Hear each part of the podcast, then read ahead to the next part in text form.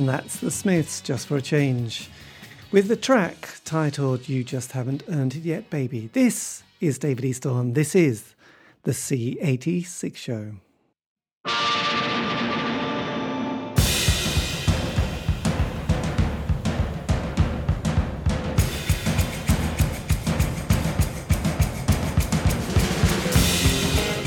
Welcome once again to another thrilling ride of life, as I'll be bringing you songs you know, some you don't, and some you should. Always playing the finest in indie pop. As you know, I always love a special guest. This week it's going to be the turn of Vincent Cassidy, or Vin Cassidy, from Section 25. So I've got that interview that I've broken up into three or four easy to digest little, segments throughout the show alongside the usual award worthy playlist. But to get the party rolling, I'm going to play your favourite of mine. This is looking from a hilltop. Vincent, take it away.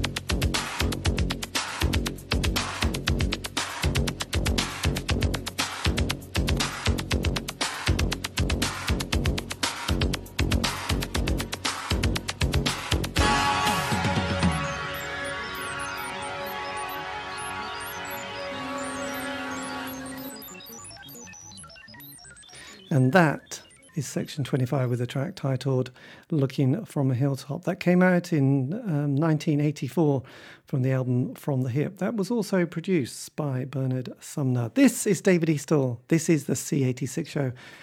As always, I'd like to get a special guest this week. It's going to be Vincent Cassidy from the band, who I spoke to last month, I do believe. So I've got that uh, broken up into various sections, so that will be a delight.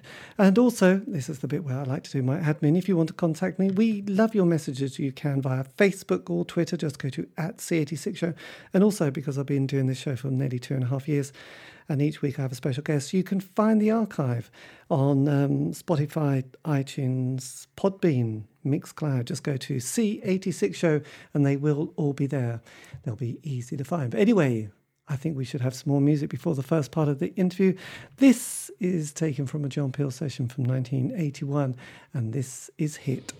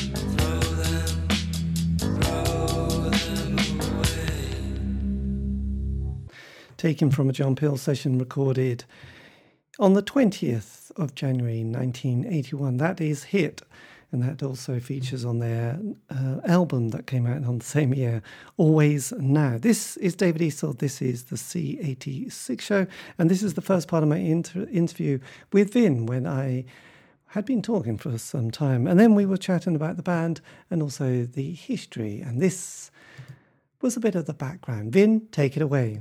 Well, from what I can remember, I mean, how how far do you want to go back? I mean, I, I was I was uh, I've always been a drummer. I played uh, started playing drums as a child, um, way before my brother um, got interested in music. So I've been I was sort of um, playing at home as uh, I'd have been about I don't know seventeen something like that. And he went to university in London, uh, Kingston, I Yes. think it was, um, doing an art degree, and of course he was going uh, on forays at weekends and stuff out into London and, and dipping his toe in the punk scene, which was totally unheard of up up north. It was just starting, I suppose, um, 76, 77. and then he'd come back um, all fired up about about stuff, and um, I got bought a, a guitar, bass guitar from Woolworths, and um, would would join me playing um, just the two of us, bass and drums, and that that sort of went on for for quite a while. Um, and we tried out a few different guitarists, but we couldn't really really get anybody to fit with us. You know, um, we were quite into improvising and just just sort of setting off and playing and doing what we felt like, and and I think it kind of um, a lot of guitarists that tried out for us didn't really they weren't really into that approach, you know. Yes, because cause you you know this was all formed around Blackpool. This is kind of is this the the Blackpool area that you were sort of growing up in? Yeah, yeah. I mean, we grew up in a place just outside of Blackpool, Poulton, Poulton Yes. the. Um, but yeah, yeah. I mean, Blackpool was our our stomping ground, as it were. Because Uh, in '77, you know, like I'm, I'm not sure if punk, you know, it's a bit like that kind of classic kind of '60s period, you know, like in '67. I always remember somebody, one of those famous photographers, for, famous ph photographers from that period, saying, "Well, you know, at the time there was only probably a very small scene in London who were on it. It was only a few years later that things started to develop in other places like Oh the, yeah, the northeast or you know Norwich or places like that. You know, we they de- definitely didn't get the summer of love in you know '67 in the fine the fine city that is. I mean, Norwich. it was almost as if by the time things had started taking off up north, it had finished. you know, it had, it had already it had already run its course where it had started.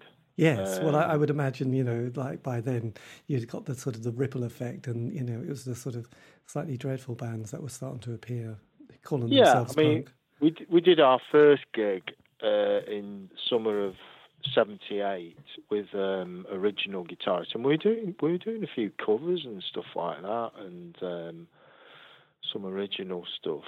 Um, and we I think we did um, a handful of gigs with this chap Phil, but it, it I mean it.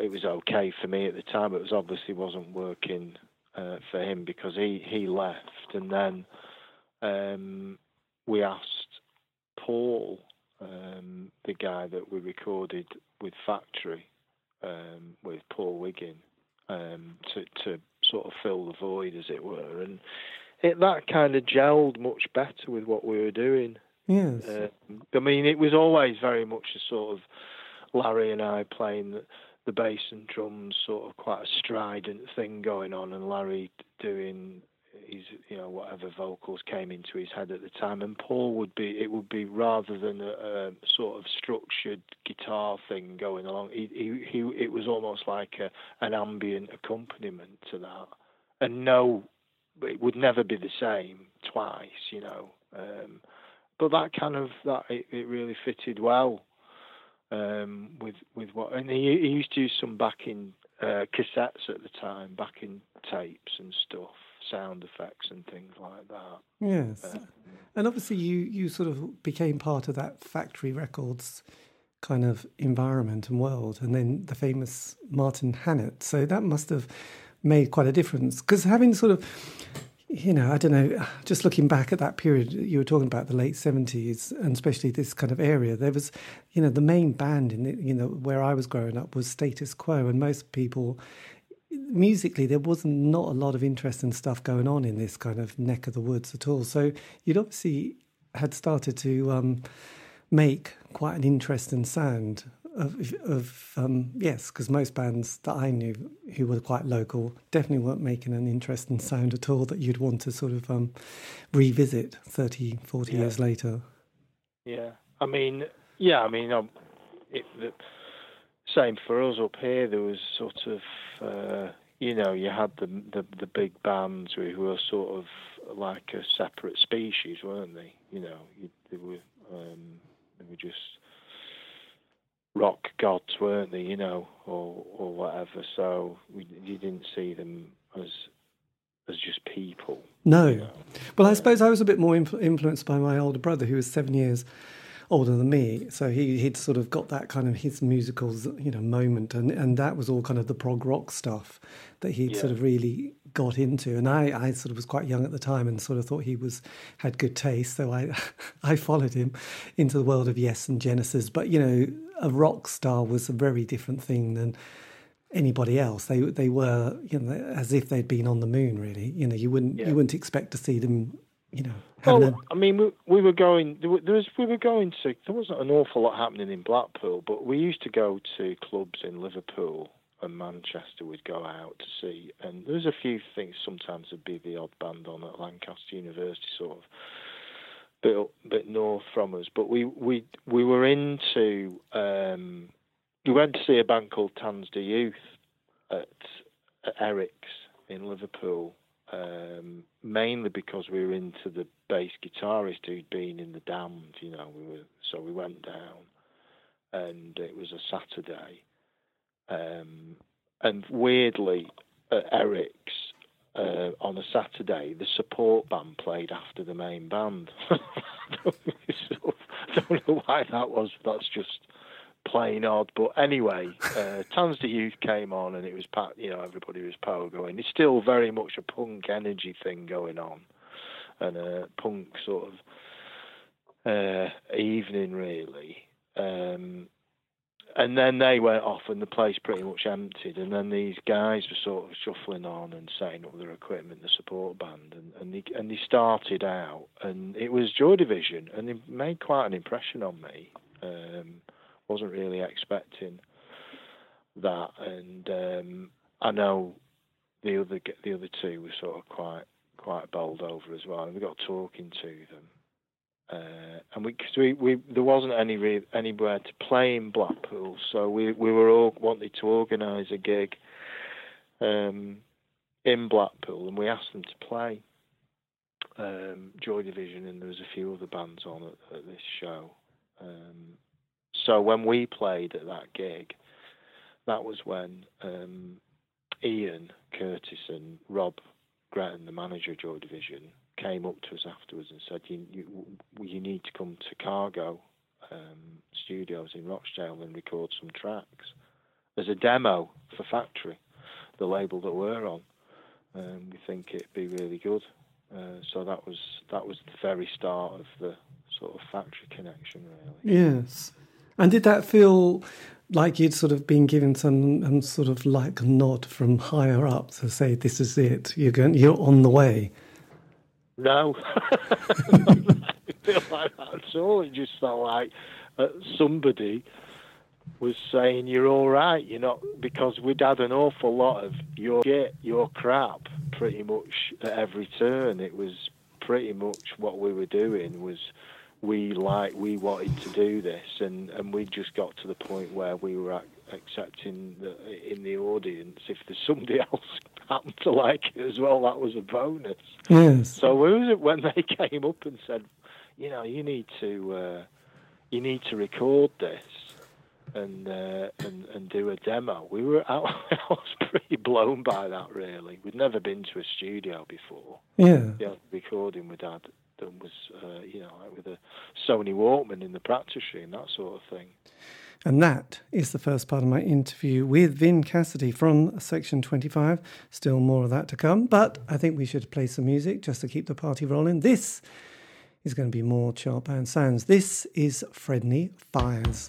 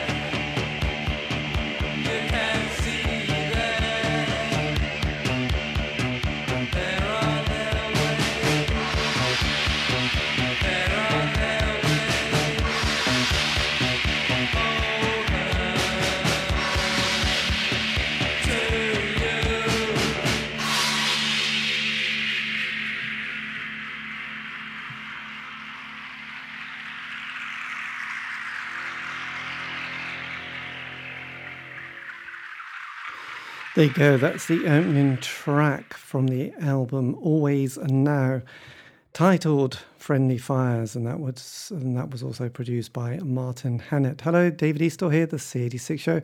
This is going to be the second part of my interview with Vin Cassidy, where I'd been talking about the narrative of most bands, which seem to last five years.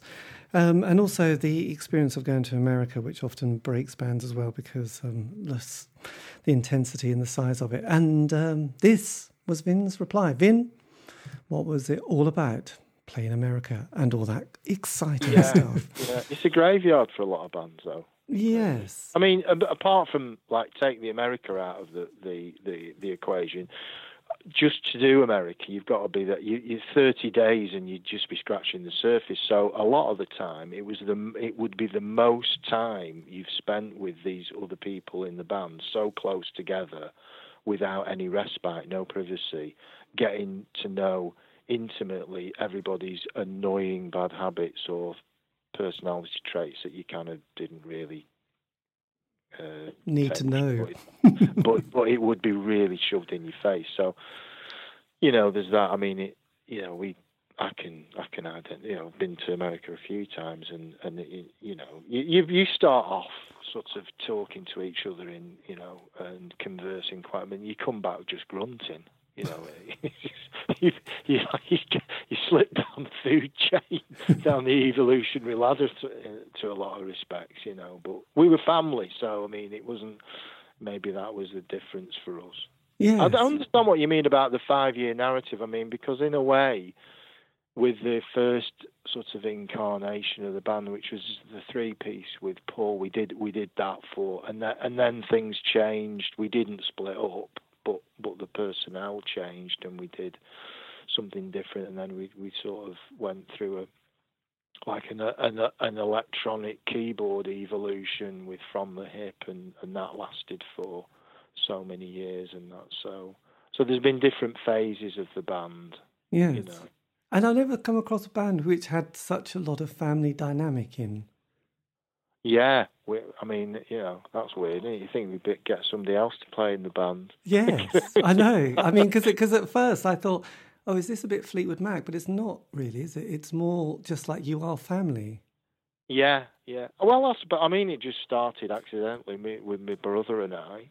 Um, Paul was an old school friend of his, um, so I don't know. Maybe maybe for us, it, the important thing at first off wasn't wasn't so much about musical style or musicianship, but but just being able to get on with someone, you know, and um, being being able to sort of um, hang around with them and, and, understand what they're thinking. Yes. Um, you know, I don't know. I've I've never really. Um, I've done bits and pieces with other musicians, but I've never been in another band, so I'm kind of you know, sometimes I feel like I'm that, you know, like those Japanese um, soldiers that were left on the Pacific Islands after the Second World War guarding the machine gun. Yeah, and didn't know the war had finished. yeah, sometimes it's a bit like that, you know. But I just enjoy. I, I'm the bottom line is I enjoy.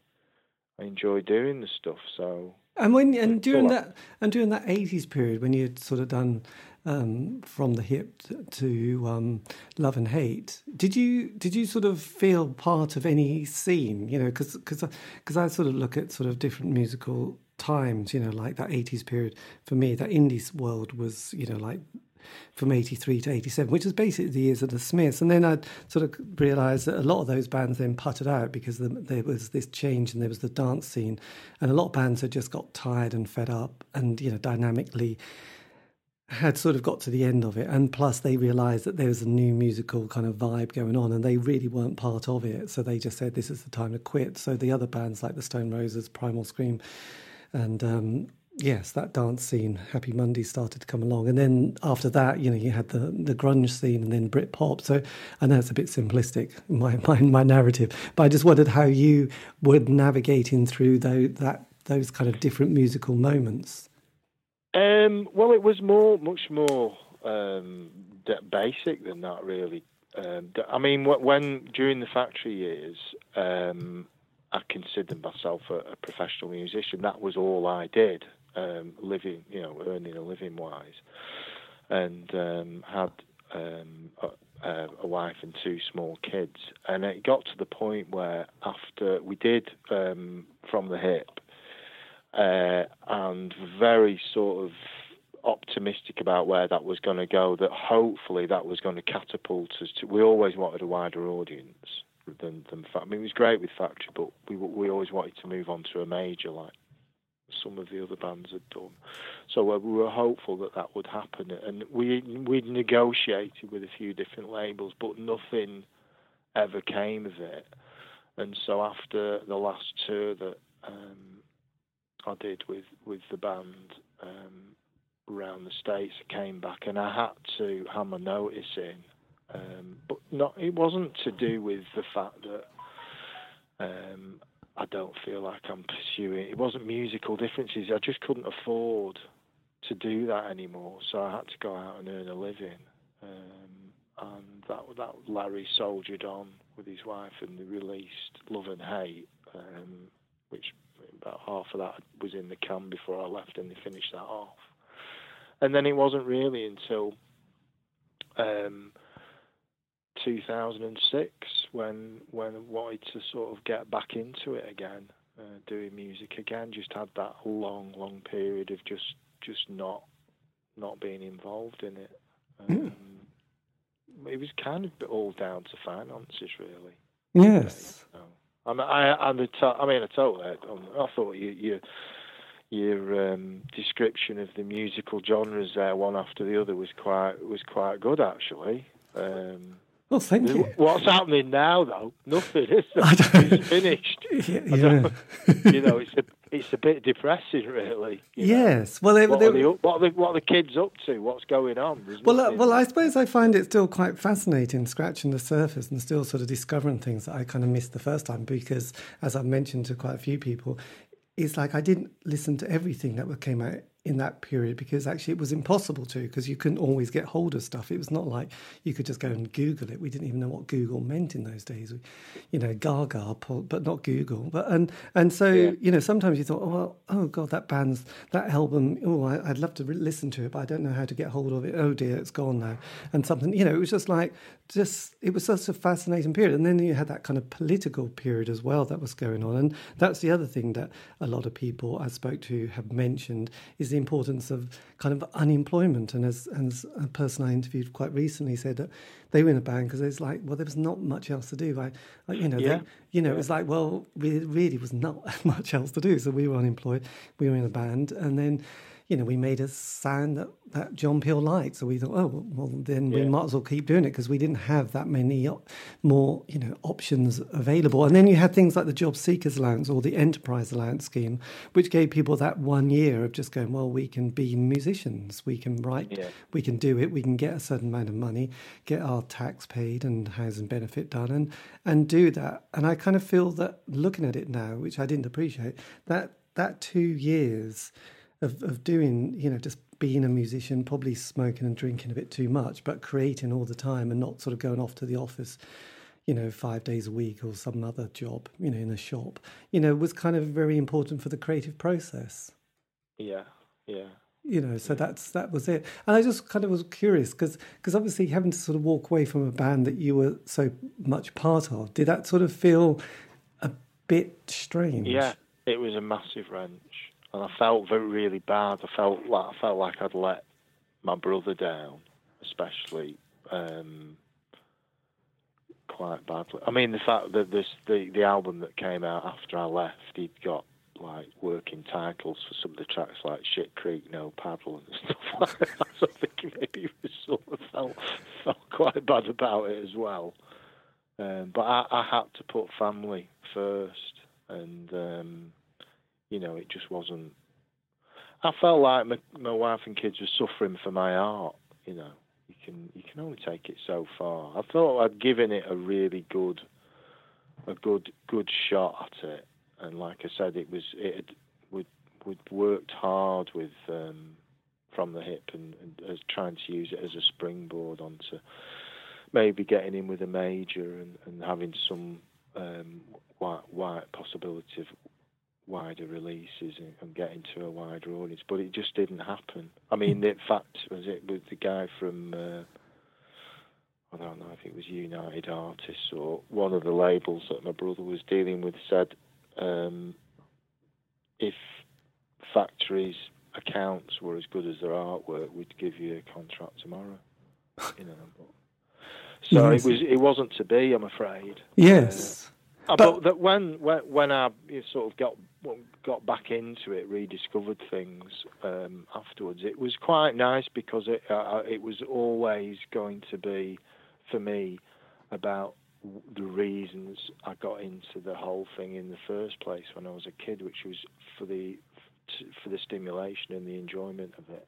Yes. It was what I want, just something driven inside that I wanted to do, uh, and without without the fi- without the financial considerations and all those things that just really get in the way, you know. So that's kind of been my mantra since then. Um, you know, if I did it, I don't do it.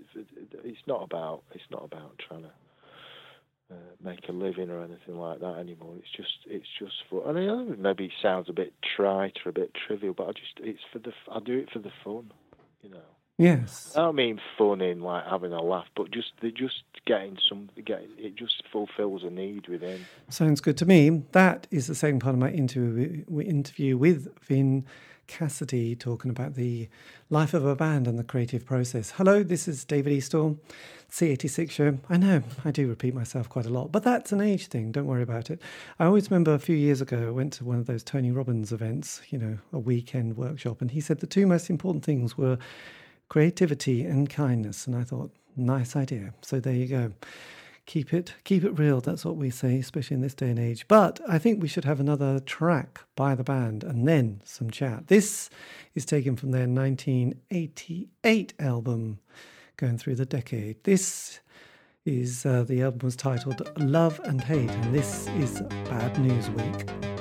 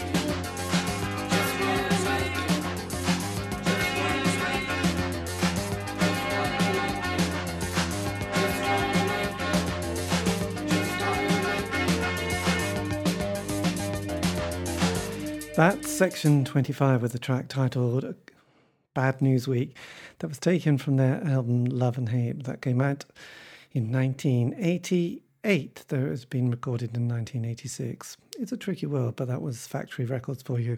Anyway, this is going to be the third part of my interview with Vin Cassidy from the band, where we were talking about growing old, as you do, and uh, life and all that exciting stuff, the ups and downs, as well as the, yes, comings and goings. And this was Vin's reply. Vin, tell us how you how you're coping with those kind of tricky moments, if you can. I mean, great grief. You know, my brother passed away, um, and before that, his wife Jenny, who who who'd um, been in the band, she passed away. You know, so.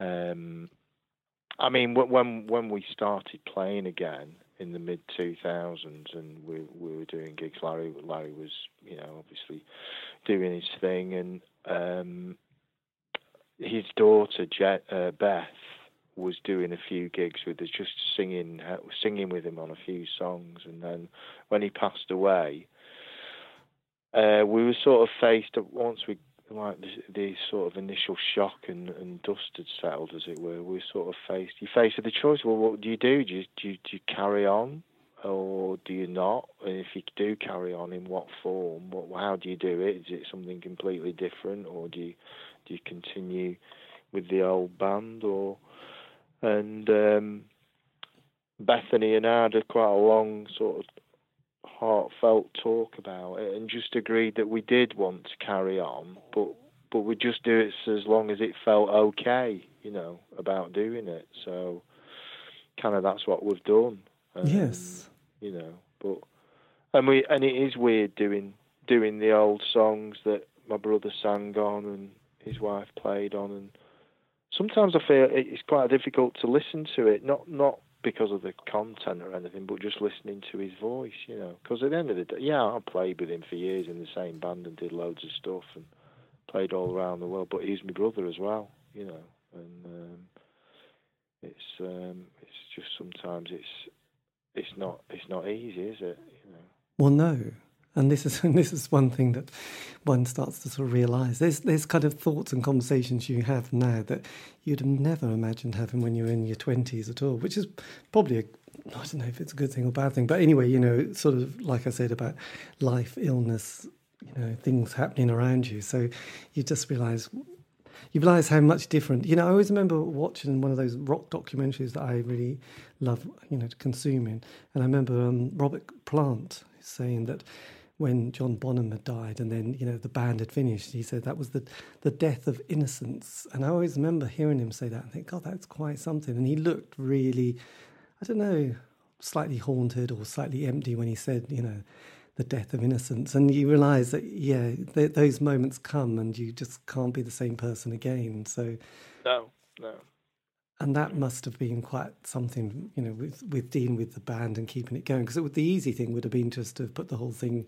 in the cupboard and just said, I don't want to think about it until I'm in my seventies. Yeah, yeah.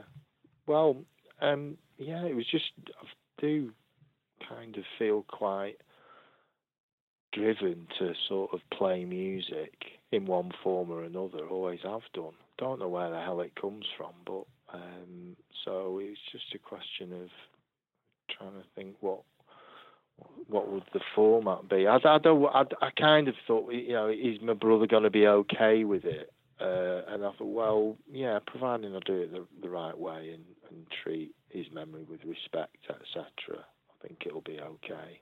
Yes. And it kind of has been. I mean, there's been changes recently. I mean, Bethany's had a, as you know, she had a girl, baby girl last year, and she doesn't really want to do gigs anymore, not for the foreseeable future.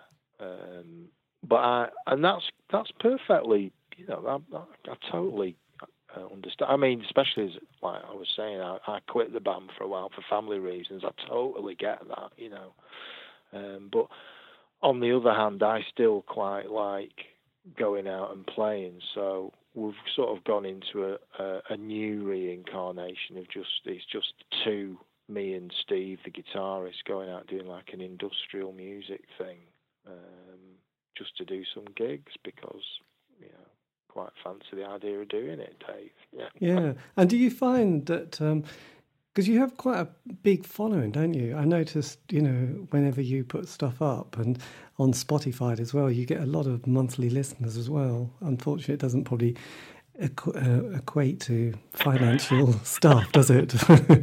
but sorry, it, it, it, the, the, yeah, it, it, fills the coffers in the ego, but it doesn't the mortgage. no, but yeah. Yes, yeah. but are you are yeah, you sort I mean, of chuffed that, that the band have such a sort of kind of dedicated following? And I guess you must be picking up new, you know. Uh, new listeners all the time because obviously people like me who get old and a bit like oh I don't know if I want to go to a gig you know, who's uh, probably a bit of a pain in the bum for people like you. You know, think, come on, come and see us live. You know.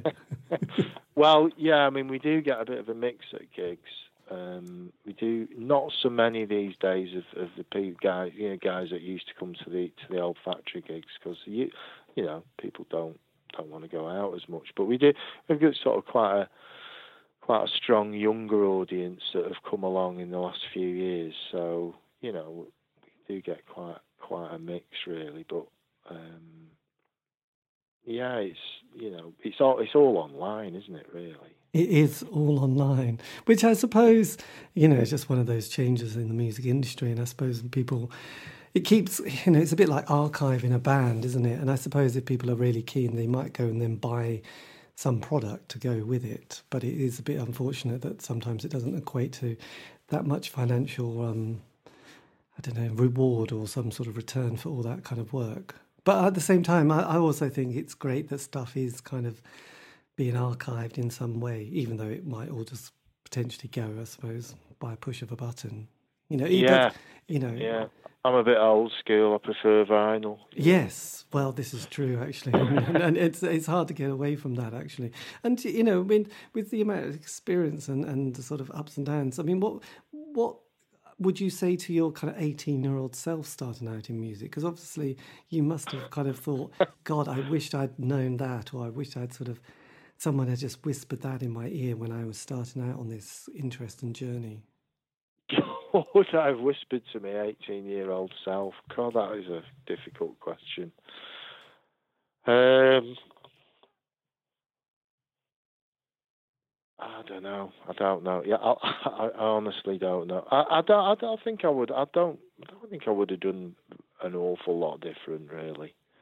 Um, maybe, um, perhaps, put a wider distance between myself and Class A drugs. a bit, a bit of good advice, but I probably wouldn't have taken it anyway. Yes, this is, probably true. I mean, a lot of people often say, I just wished I had enjoyed myself more. I was all a bit sort of serious and a bit uptight. And I thought, wow, that's the 80s for you. We were angsty people. It was nice. Yeah, yeah. I mean, I didn't really, uh, when I was experiencing, when I was doing it, I didn't really feel like I was experiencing the 80s. You know, it was just how it was, wasn't it? You know, and uh, I mean, you see stuff on. They do these crappy programs, um, like reliving the eighties, and you think, I don't what, I don't. It wasn't anything like that. I don't know what it was like, but it certainly wasn't like that. You know. Too true. Nostalgia. It's a tricky subject. But anyway, that is the third part of my interview with Vin Cassidy from the band. I think we'll just play a bit more music and then we'll have the last part. But anyway, this is another track taken from their early work. This is Beneath the Blade.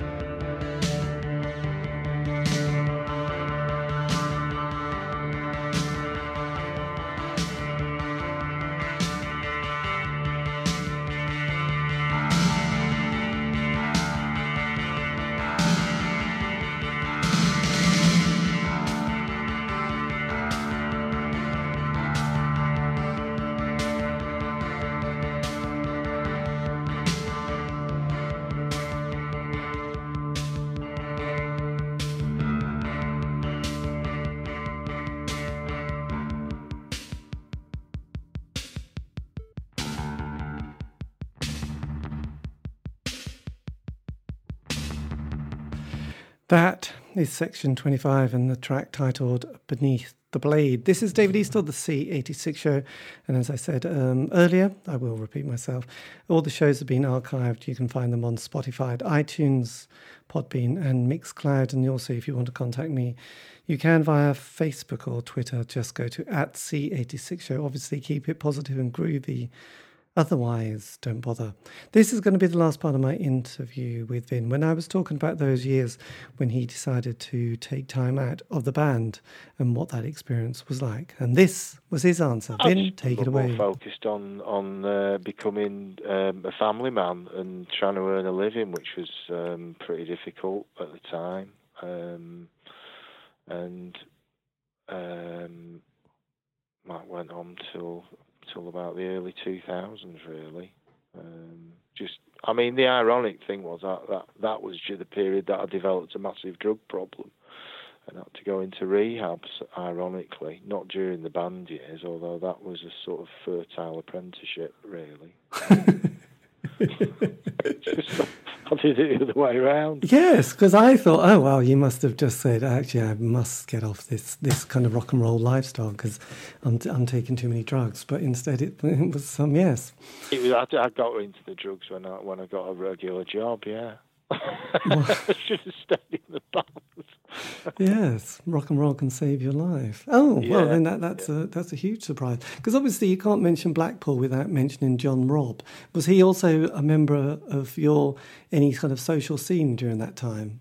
Um, yeah, I suppose there was the sort of uh, the um, the membranes of bands, and and he did we we, we sort of uh, did a he had his little fanzine and we did a few interviews with him and stuff like that. Uh, still stay stay in touch with John, of course, you know. Yes. Um, but yeah, yeah. I mean, he. I know, you know, the membranes were the membranes, weren't they? Um, I think it's a bit of a different beast now, but um, you know, as as as John is as well. But um, I think Black, the Blackpool scene was quite a, a close uh, nucleus of people, but seemed more fertile and more creative than, than things are now.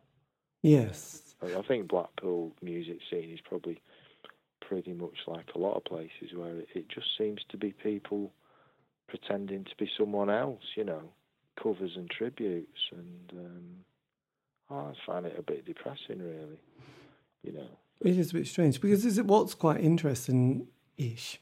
As um, Cherry Red Records have been putting out these kind of compilations, and they did one on Liverpool, which was a God, I'll get this wrong. There was a Manchester and a Liverpool one. I think the Manchester one had seven CDs box set, and the Liverpool one had five CDs box set of that kind of post punk and indie period. And I just thought, my God, that is so much music, you know, and yeah. and a lot of the bands I can remember, quite a few, not at all, and a lot of songs I'd been desperate to track down, and they'd managed to sort of find the flexi disc. So it was a very creative time, you know, and I'm, you know, it's interesting.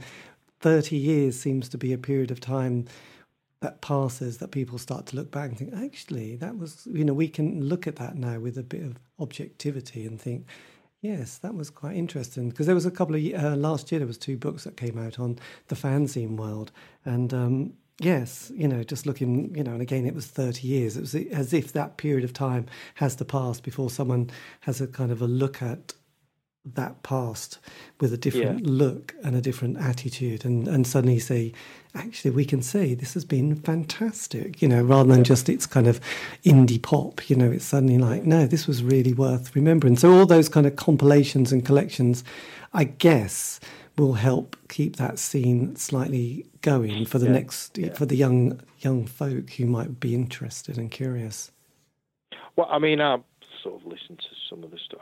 Some of the things that, that, that Martin produced, I, am quite.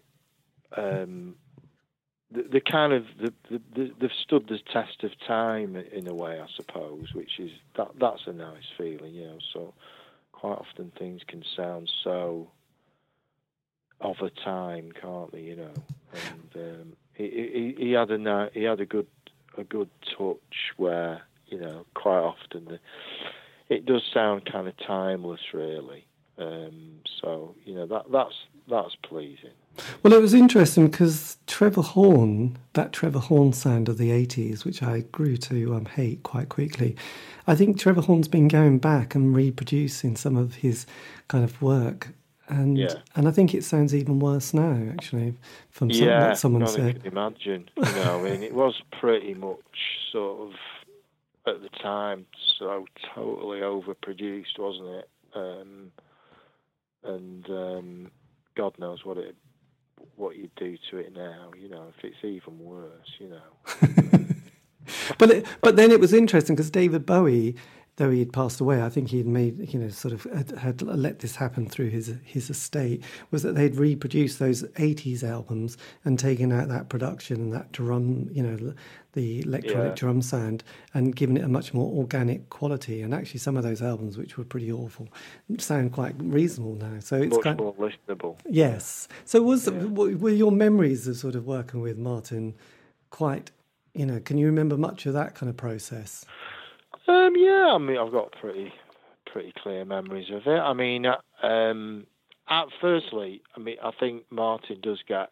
Um, he can't speak for himself, obviously, but of quite a few um, musicians that have worked with him have said that it wasn't a pleasant experience being produced by him.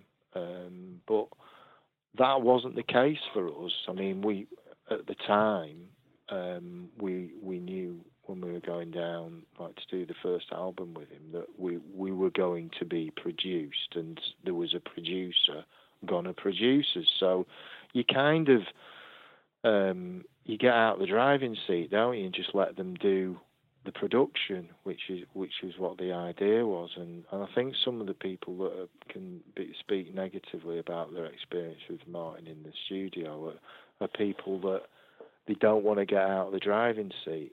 You know, they, if you're gonna if, if you're gonna let him do it, you've got to let him do it.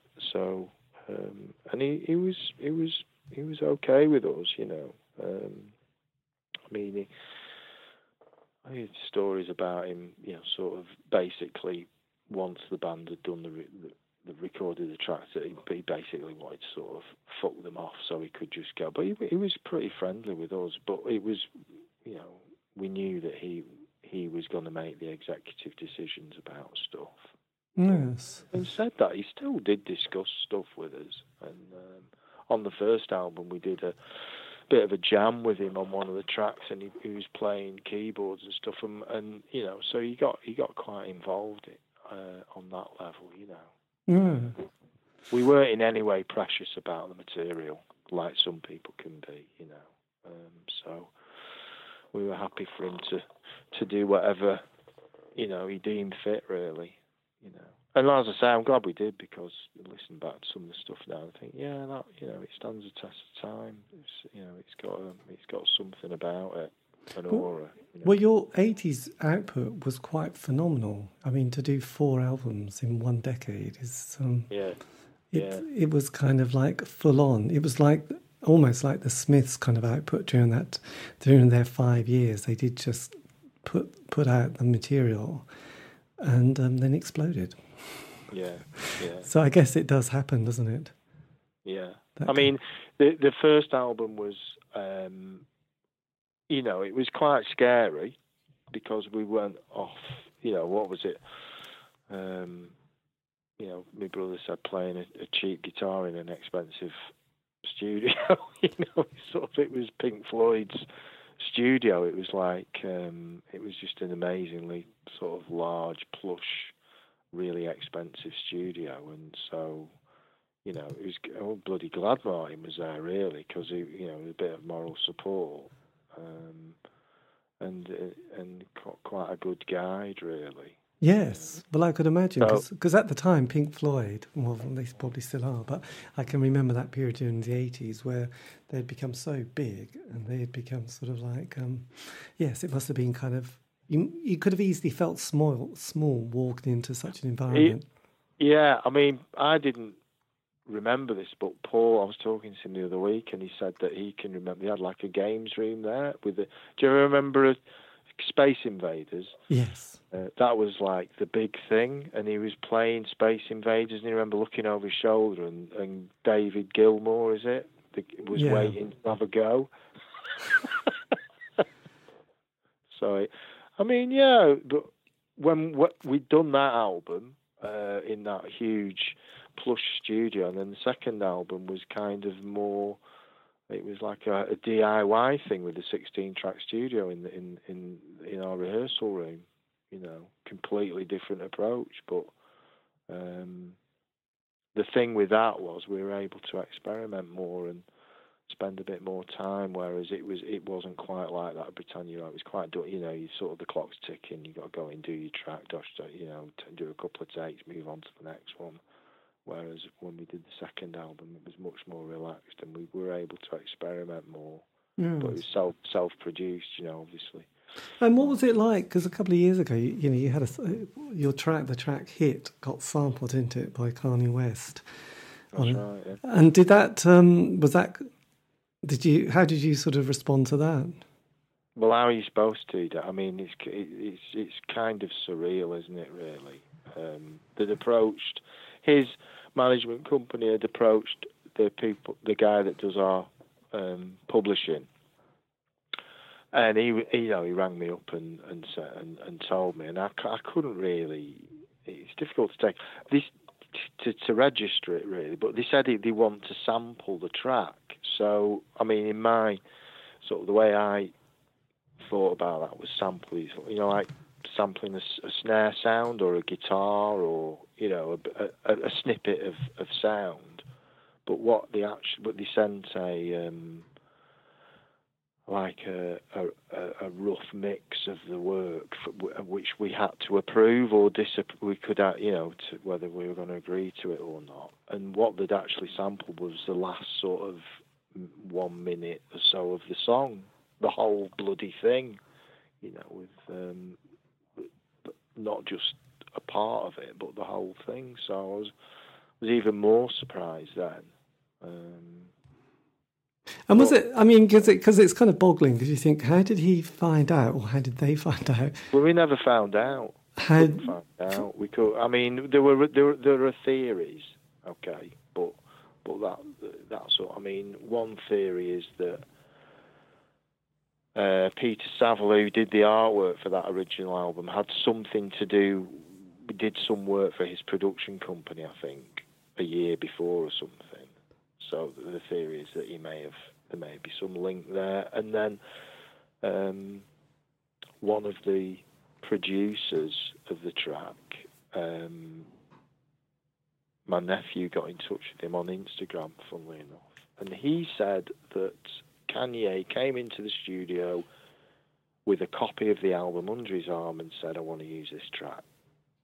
So, you know, that must just be the strangest experience ever. You must have think, you know, you must Yeah, have, I- you I- must I have, you must have had problems sleeping that night, just thinking, how, why did he? yeah, I, uh, like who's is, is somebody having a, a joke at our expense, or um, and I mean, I, obviously, I, you know, I've heard of Kanye West, of course I have, but I, I couldn't say I was really familiar with his work.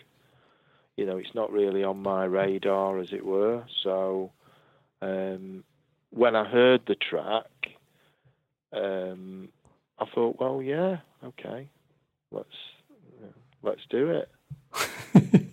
and um, I mean, I didn't particularly like what he'd done with it. Um, I think that they manipulated the, the the original track in such a way that it kind of been speeded up. They changed they changed the tone of it or something, maybe not the tempo. And my brother sounded kind of like a bit like a chipmunk, you know, um, which I don't think he would have appreciated.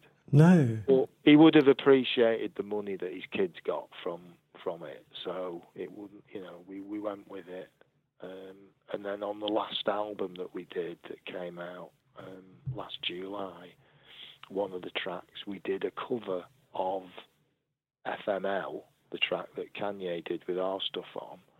But we did it um, because I, I just did it because I wanted to set the record straight because I didn't really, I wasn't that keen on what they'd done, if you know what I mean. It's Yeah. not something that we would ever normally do a cover, um, but we thought, you know, it seemed it seemed a, good way of sort of second setting the record straight. As Yes, completing the circle. Yeah.